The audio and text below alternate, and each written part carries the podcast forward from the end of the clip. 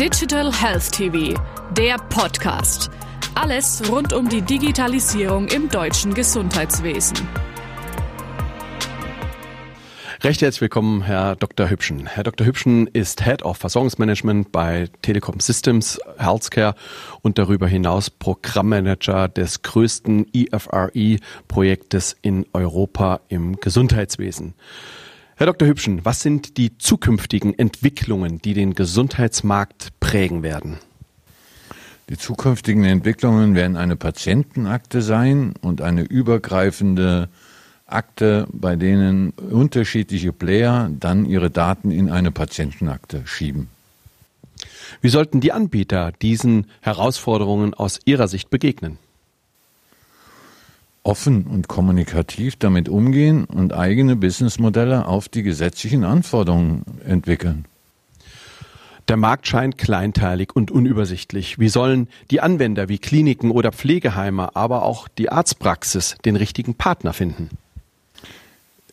Einen richtigen Partner findet man nur dann, wenn man sich so aufstellt, dass man sektorenübergreifend denkt und nicht mehr in seinen eigenen kleinen Prozessen denkt, sondern einen gewaltigen Prozess über alles schraubt. Von der Prävention angefangen bis zur Nachsorge. Und wenn man das mal verstanden hat, dann findet man auch genügend Partner im System, die einem dabei helfen. Und wo bleibt der Patient bei all diesen Entwicklungen? Er steht immer im Mittelpunkt, weil es geht um ihn. In der Prävention angefangen bis zur Nachsorge. Deutschland, so heißt es, hinkt hinterher im Rahmen der Entwicklung rund um die Digitalisierung. Wie sehen Sie die Situation in unserem Land? Bah, eigentlich müsste ich auf diese Frage, würde ich mich nicht trauen zu antworten. Also folgendes. Deutschland hinkt hinterher, das ist Jein. Ich muss immer unterscheiden, früher hat man immer gesagt, traue keiner Statistik, die du nicht selbst gefälscht hast. Das ist auch so hier so. Ich kann nicht Systeme wie Estland, die bei Null angefangen haben und dadurch etwas aufbauen konnten, vergleichen mit Deutschland, was in einer alten Struktur gewachsen ist. Ich kann nicht ein Flächenland wie Dänemark, Finnland, Schweden vergleichen, wo ich eine Infrastruktur aufbauen konnte, die dann mir erlaubt, große Strecken zu überwinden. Ich habe in Deutschland eine altgewachsene Struktur, die muss ich neu aufbauen. Das ist korrekt.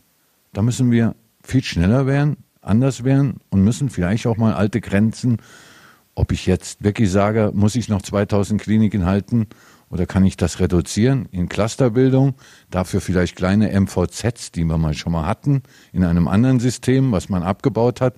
Früher hießen die mal Polikliniken, heute kommt das Wort wieder hoch, wir müssen Polikliniken bauen. Hätte man vielleicht damals etwas nicht über den Haufen geworfen, was sich bewährt hat, bräuchte man heute nicht drüber nachzudenken. Haben wir aber getan. Okay, Fehler sind gemacht worden, Fehler kann man bereinigen, kann man heute wieder neu aufsetzen. Das bedeutet, wir haben diese Fragestellung immer auch im Kontext zu 5G. Ne? Wieso haben wir so eine schlechte Infrastruktur? Gegenfrage.